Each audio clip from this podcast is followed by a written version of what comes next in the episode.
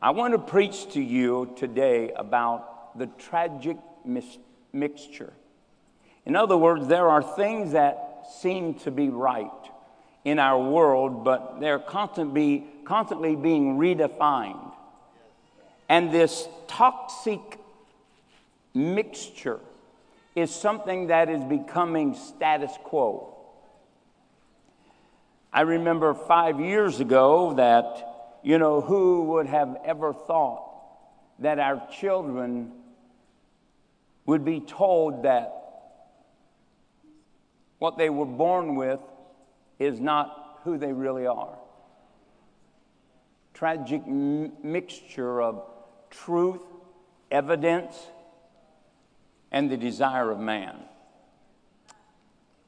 I want to take this passage of scripture out of Malachi, the fourth chapter, verse 5 and 6. It is a story about the prophetic coming of Elijah. The prophetic coming of Elijah takes place in the person of one John the Baptist. Elijah's first appearance, really, he doesn't even have who he, he's not even told he has a mother and father. He just shows up on the scene. Kind of a weird guy. Thinks he's the only guy, the only prophet in all of Israel. And that's what some of us live like or feel like while we are standing in the midst of people that seem to be educated, seem to be skilled, or people that used to serve the Lord, people that used to be knowledgeable of certain things, and we stand there and we almost find ourselves being swayed by the overflow of opinion, not by fact, by overflow. Now, I was raised a long time ago. I'm 70 years old. I'll be 71 in about two or three weeks. And, uh, but when I was born, they didn't give a psychological evaluations to find out what we were. They held you up and uh, smacked you on the bottom when they turned you around. They viewed the parts that you had and they declared you as a boy or a girl. Now, that's old school, I, I understand. And I, I do understand that, you know, we're, we're beyond that. And yesterday is not relevant for the mindset of today. But I want you to understand what is the mindset of today and where did it come from?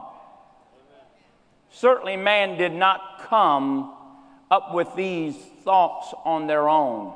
With all types of evidence staring them in the face, they deny it and declare some other scientific, philosophical truth that trumps God.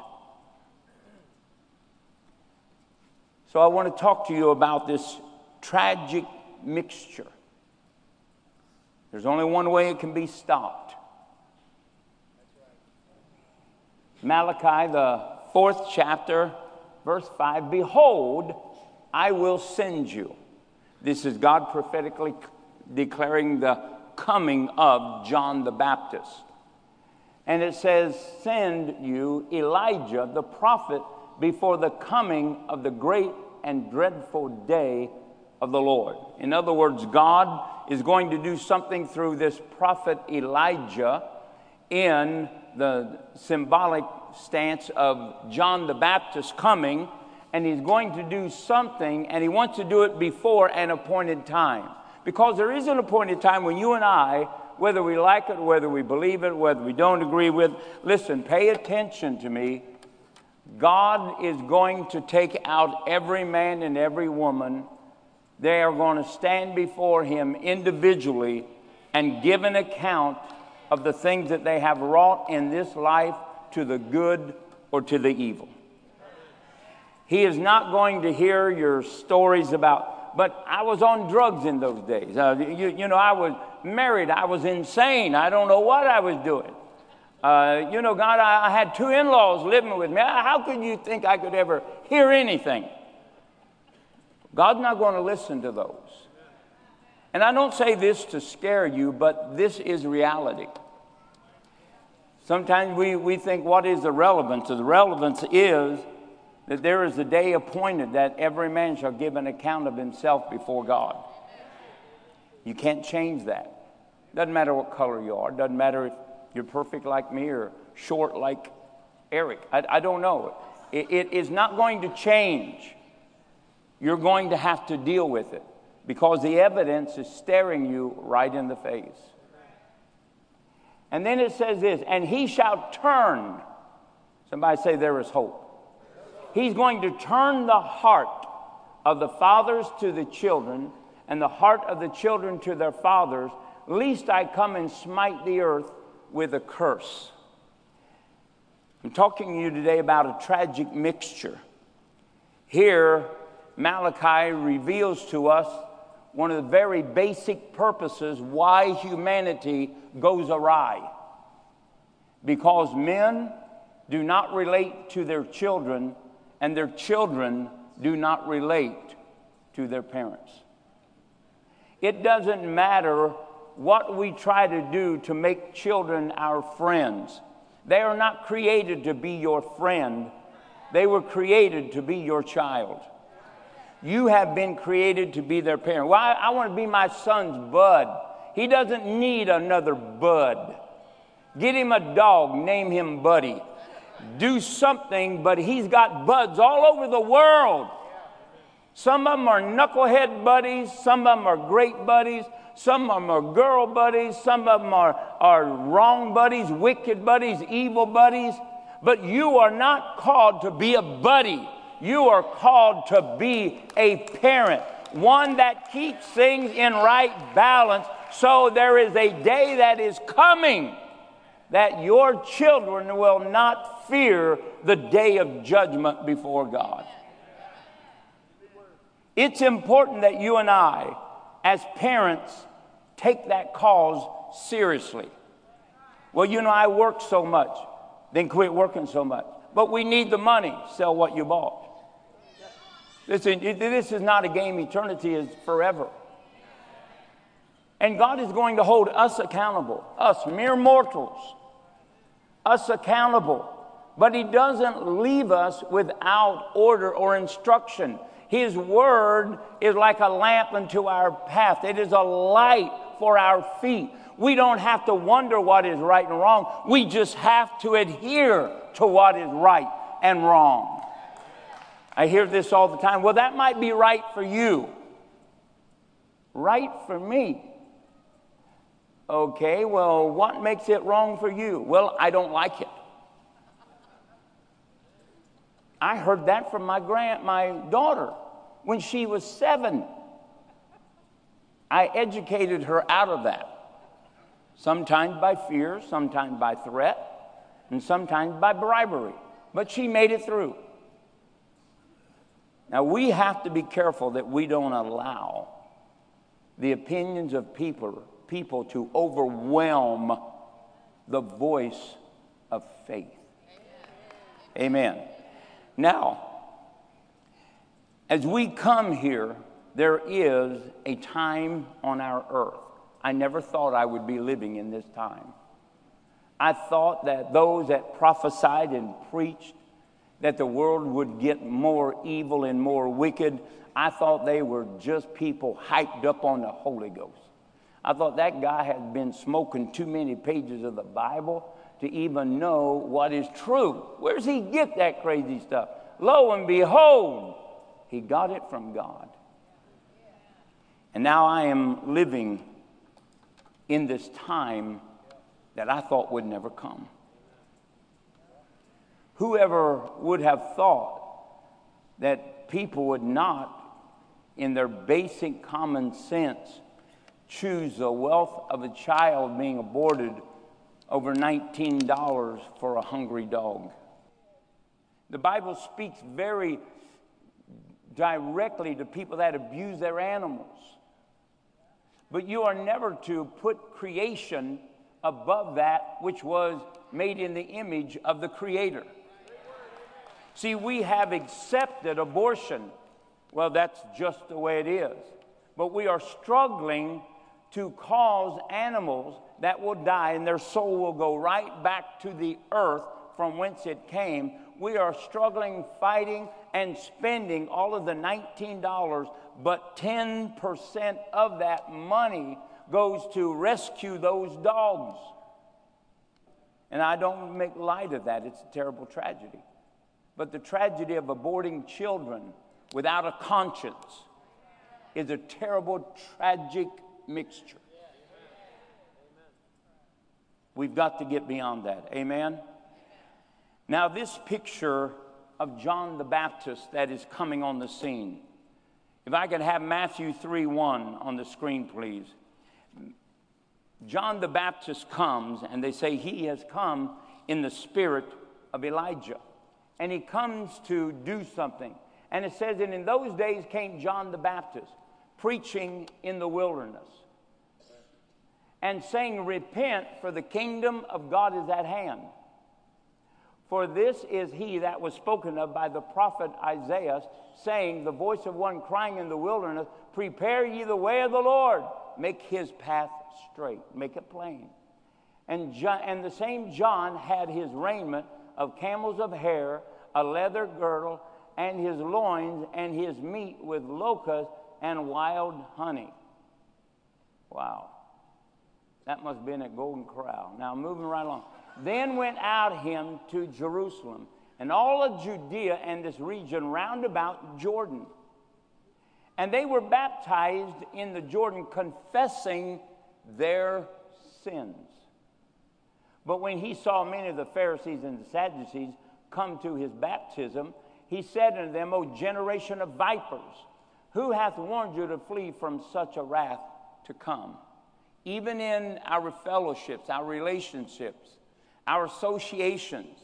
There is a tragic mixture that we do not pay attention to. And then it says, Bring forth therefore meat, fruits met for repentance. And think you not to say of yourselves, We have Abraham of our father. I say unto you that God is able to make these stones to raise up children unto Abraham. And now also the axe is laid to the root of the tree. Therefore, every tree which bringeth forth not good fruit is hewn down and cast into the fire. I don't want to put a big shake on you, but the fire is just another word for hell. I don't believe in hell, then you can't believe in heaven. If you don't believe in heaven, you can't believe in God. Can't believe in God, then you are lost. And it says, I indeed baptize you with water unto repentance. But he that cometh after me is a mightier than I, whose shoes I am not worthy to bear, and he shall baptize you with the Holy Ghost and with what? Fire. And then it says, Whose fan is in his hand, and he will therefore purge the floor, gather his wheat into the garner, and there he will burn up the chaff with unquenchable fire. In other words, Jesus telling us that those that do not submit themselves to the cleansing process of the Holy Ghost are going to be those that are end up on the grain floor that are good for nothing but in eternal hell. And don't, don't get scared. Don't get scared. So I want to talk to you about this ungodly mixture that we find ourselves surrounded by, and quite honestly, many of us, even as Christians, are being seduced into believing. Now, when Elijah first comes up on the scene, he comes up on the scenes in 1 Kings, the 18th, well, 17th chapter, but the 18th chapter is the one that we really focus on. Now, here comes Elijah. He's been out in the caves. Nobody really knows him. He's just somebody that staggered in out of the wilderness that's got an axe to grind with a woman called Jezebel. Well, he goes into there, and the reason that he has this axe to grind is because she has been the perpetrator of a mixture of truth and error. When you hear about Jezebel in Revelation 2:20, it says that Jesus said, But you have in the midst of you the doctrine of Jezebel. The doctrine of Jezebel is a doctrine that declares that there are certain truths and principles in the Bible that should be adhered to, but they're only selected to be obeyed and adhered to by those that have introduced the doctrine. And the doctrine is filled with error because it has so many things that appease the lust of the flesh. So Jezebel is really not, well, there's a Jezebel spirit in our church. Might be you. That's not true. There, there's not a Jezebel spirit. Oh, but I, I heard so and so preach it. That's why we have the Bible to make sure that what he's preaching is right and what he's preaching is wrong. And so you just have to look at the Bible and it says, now the doctrine of Jezebel was instituted in the church. And the reason that it was instituted in the church was to get the church to have a tragic mixture so that there was nothing that was absolute. So we just stumbled in every area of life, not knowing what was acceptable to God and what was not. But then Elijah shows up. And I mean, this guy thinks way out. And he says, Hey guys, look, you say that you uh, worship this God of Baal, that Jezebel, you know, supports and she feeds you for doing it. So I'm going to give you a challenge. Why don't you call upon all the gods of Baal, because there were multiple of them? Why don't you call upon whatever God there is in this veil, in this Baal plurality of demons and untruth and error? Call upon any of them. So he gets 50 prophets there. And they slay oxen, and he says, You know, do whatever you want to do. And they start a fire and they try to call down some form of visitation from one of the gods of Baal. Well, lo and behold, nothing happens. So they take a break, they come back from lunch. They get so desperate, they're cutting themselves in order to get some type of response that the God that they're serving is real. Guess what? The gods of Baal and of Jezebel and of mixtures of truth and error do not exist. There is the God and the Father of all lights, and there is a God and the Father of all lives. And there are only two gods. You're going to serve the God of eternity or you're going to serve the God of eternal damnation. One is God, Jehovah, who sent his Son, the Lord Jesus Christ, because he loved you so much. But then there is the God of this world called Satan, the devil. And he comes to destroy you. He comes to deceive you, to lead you off the path, to get you to thinking things that are not real are real. And so Elijah comes in, he says, I tell you what, this is what I'm going to do. I want you to fill these trenches up with water, put these oxen up on that altar that's been broken down for years because of your neglect. And I want you to pour water upon all of these sacrifices and all this wood. That's pretty radical. But he has them do it seven times. Like, when is enough? And then he says this whatever God responds by fire, he will be the God that we serve. Well, lo and behold, Elijah lifts his hands to the God of truth. And he says, God, I did this at your command, at your bidding. Now, God, answer by fire.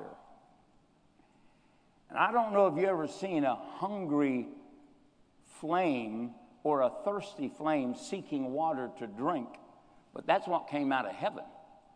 And it came out and it consumed the sacrifice, all the wood, and licked up all of the water.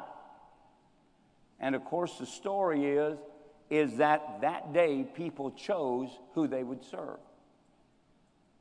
Now, God wants to do something in our life here today. Many of you might have been the descendants of those that were worshiping Baal. And you watched the altars that God put into your life when you were in Sunday school. When you went to vacation Bible school and made the flower pots out of tomato cans and uh, put the little toilet thing up on the top and you taped it down and then you covered it with all plaster. Maybe you remember the story of the ark in vacation Bible school. Maybe you remember the story of God giving his only begotten Son and hanging on a cross. But whatever you heard then, you have let become covered with dust. And you have accepted other belief systems into your life. And you have discovered that there is no life in all of that ungodly system that you allowed people to build in your life. Terrible place to be. The first thing that has to be done is this it can only be cleansed by fire. By fire. Remember, John the Baptist said this I baptize you with water to your repentance, but when you repent, and receive Jesus Christ as your personal Savior, the Holy Ghost is going to come. He's going to transform you, but then He's going to be followed by fire that will sanctify you. Somebody say fire. We don't have to be afraid of it. All we have to do is allow it to cleanse us, to sanctify us, and count nothing more valuable than the end work of God in our life. Fire comes to purge us. Fire comes to purify us. Fire comes to separate us from evil. Fire comes to mark us or to tattoo us as the people of God. See, living right is weird today. You know that? You ever had somebody come up to you in a restaurant, restaurant and say, You know, you offend me when you pray in front of my kids like this? You mean you don't believe in God? No, I don't. Say, well, I want to pray one more prayer. God save this man's kids because he's going to hell. He ain't never going to make it. no, I wouldn't encourage you to do that. But now, what happens is when these tragic mixtures come in and the fire of God is not allowed to have access to what we think is important, and the, the tragedy about today's society is we believe anything without any evidence. Do you know that? We believe any. Hey, just go to a what a what is that thing? The internet. Go to the internet. Do aliens really exist? Yes. Am I one of them? Take this test.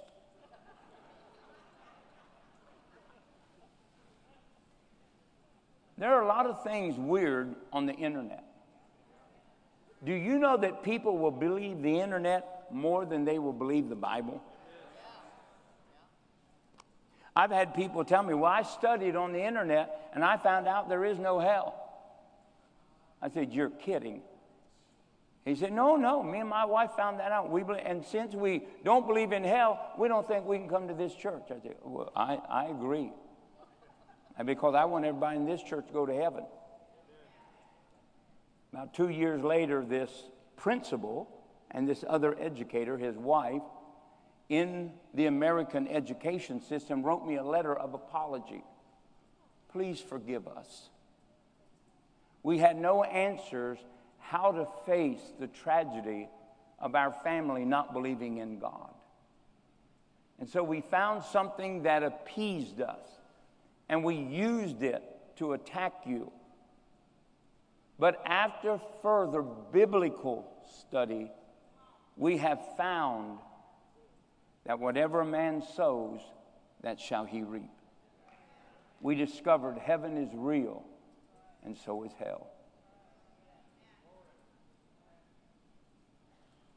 So that man and that woman repented there, and I literally have a bunch of them in my desk.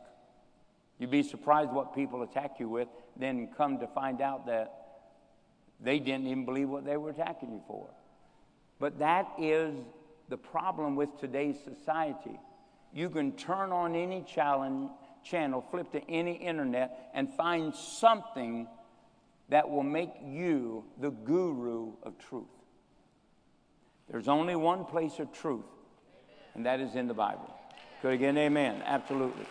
Now, unless God intervenes and baptizes us, purifies, sanctifies us, then what we're going to do is we are going to be bound by those things that we have joined ourselves with. Because believe me, anything that the devil has brought into your life and interwoven with the truth that you have learned as a child or that you knew as an adult, he makes it so strong and he binds it so tight that even when you see truth, you cannot adhere to it. What can break such power? Only the sanctifying power of God. The Bible says that God turned them over to a reprobate mind. In other words, they had the truth, but they held it in unrighteousness. In other words, they said, Oh, we, we, we know the Bible is true, but God, God we, we, we know that, you know, uh, living together is wrong, but we're in love. God, we, we, we know it's wrong to steal, but they don't pay us enough. God, we know this, we know this. You have the truth and you hold it in unrighteousness. You know, under the sound of my voice today, every one of you knows who is right, what is right, yet you hold it in a secret place in your heart, thinking that just knowing it is enough. It is not enough. You have to continue in the truth to really be free. The Bible says he turned them over to a reprobate mind. What does that mean? A mind without God? No, doesn't mean that at all. It means a part of your mind that God has said, if you've resisted me, rejected me, then I will allow it to be yours. And he will not speak to you or convict you in those certain areas except you turn at a place and have sincere repentance and you say, God, I repent. I turn from my wickedness. Return me to the path of righteousness, that I can do what is right in your eyes and not in my own eyes. And when you do that, the fire of God comes and it cleanses you and it sanctifies you. And you end up being as clear, as purified, and as clean as the altar that the fire of God visited in the life of Elijah. Do you remember when you were a sinner and you got purged and forgiven by God of your sins? How clean you felt. Like a world that had just been rained on, a world that you had never seen evil in. It felt like the presence of a newborn child. Many of us have lost that. You know, we try to recapture it when we take it through the car wash. A new car smell. Well, I'll tell you what, I've, I've smelled little babies that have been born about two weeks, and there ain't nothing new smelling about them. They need a couple of those stickers. But you know what? We don't do anything with that. We, we lose the sense of that because we think it's not important. God, renew in me a contrite heart. Restore into me, God, a right spirit. This can only be done by the power of the Holy Ghost. It is not the work of a man, it is not the work of some church or religion.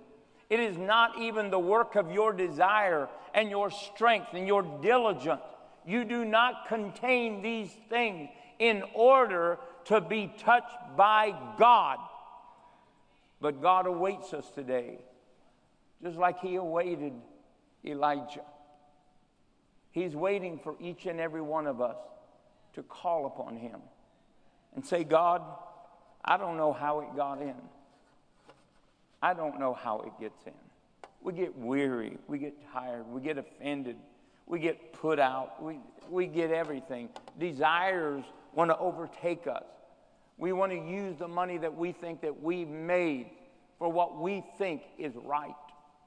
Pretty soon, our families are our problems. Our wives are our problem. Our job is our problem. Everything's the problem except what you have allowed in. And there's nothing that can cleanse you from sin, from the deadness of a life that has not been responding to God, the loneliness that you're now feeling, the emptiness that you've learned to live with. What can deal with that? If I had no hope but to have what I have now without God protecting me from what could happen, I above all men would be most fearful and miserable. Because without Him, I cannot. Without Him, I will not. And without Him, I would not. Listen, you are here today, and the Elijah of your hour is speaking to you and calling to you. Oh, sinner, come home. You say, but I, am I'm, I'm not sleeping with women. Well, I understand that, but you've probably thought about one of them in the last two hours. Well, I'm not doing this and I'm not doing that. Doesn't mean that you're doing everything wrong. It means you've just done one thing wrong. You have forgotten to put Jesus first and let go of your reins and let Him lead you and let Him make you and let Him transform you. Let Him be all the source of all of your life. I'm going to pray a mass prayer today, and then I'm going to ask you to do something. Now, believe me, I have been here a thousand times. I've been serving God for 40 years, and, and I will tell you right now, I've sinned over a thousand times. God, forgive me. I hate the man that does it, that lives with me, but I've done it. And I've had to ask God for His grace and mercy, fresh and new. And I stand here today to tell you, He's never said, I'm done with you. I'm through with you. I'm fed up with you. You're never going to make it. They told me before you were created, He's not going to do what needs to be done. He doesn't have it, but God put something in me and said, Yes, He does. He has a tender spirit. He may be stupid, but at least He's honest. If He lies, give Him enough time, He'll own up to it. He'll just tell on Himself. Been here a thousand times. Maybe this is your first time. Maybe it's your 999th time. I'm here to tell you God's not done with you. He's not weary of you, not disappointed in you, but His eyes are upon you. He stays awake all day, all night, never sleeps, nor does He slumber one bit, keeping an eye upon you, speaking to you in the daytimes in the night times trying to woo you out of this tragic mixture of this world that has fell into evil and forgotten God. But you're in a safe zone today. You're in a zone that will love you and does love you as much as God does. Though we may f- fail loving you, we won't give up loving you. And we hope that you endure all of our failures so one day you will experience that love. Father, in the name of Jesus, all the humility that is in us, God, we stand before you as just bare people. You knowing all things, seeing all things, you are aware of all things, even the hidden sins of our hearts, the difficulties of our lives, and the wrestling of our enemies in and against us. I ask God that you would convict each and every one of us as people, as your children, the ones you sent your son to die for. You've not given up on us, God. You saw us before we were born, and you called us to repentance. Said, Please come and be my son and my daughter. Then, God, for those today, those that are weary, broken, discouraged, hating their self, self destructive, God, those that have addicted themselves trying to find a place of peace, God. God, those that think their call is gone, it's too late, it's past them, nothing for them to do but to die. God, I ask you to meet us right here at this altar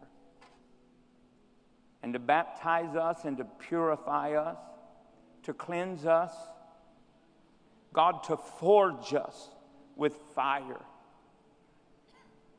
That God, we will be a new creature. And that God, we will walk in the ways that the Lord hath prepared for us. Now, God, meet us here as you're meeting every person wherever they are. I know, God, some will want to come and they won't. And I know you, God, you just, you won't forgive them. You won't give up on them. You won't do anything. You're just going to keep going after them. But God, today is a day that we can all change. If you're here today and you just say, God, I need to just get rid of things in my life and I need to establish the standard of truth. That God, I need to live in it, walk in it, not forsake it, that I might be free, that I might live for Jesus Christ. God, renew their plans and their purposes, renew their passions and their fire. Renew, God, their zeal. Open up their ears afresh. Put eye salve upon them, God. Touch their minds and knock on the doors of their hearts, Father. And come in, God, and sup with us. Oh, God, once again. If you're here today and you have never accepted, or you have accepted and you have just boldly walked away from Jesus, He's right here. Just like He was there in the Jordan with John the Baptist, saying, Repent, for the kingdom of God is at hand. In other words, saying, God has kept the door open. Children, come home. Come home. Come home. Don't stay lost. Come home. This is a moment for you. This is a moment for God. This is a moment for reconciliation. This is a moment for sanctification. Renew, let the fires of revival be rekindled. Stay passionate with our God. In Jesus' name, the fire is falling. The words of the Lord are true. Now is your time, and now is His time.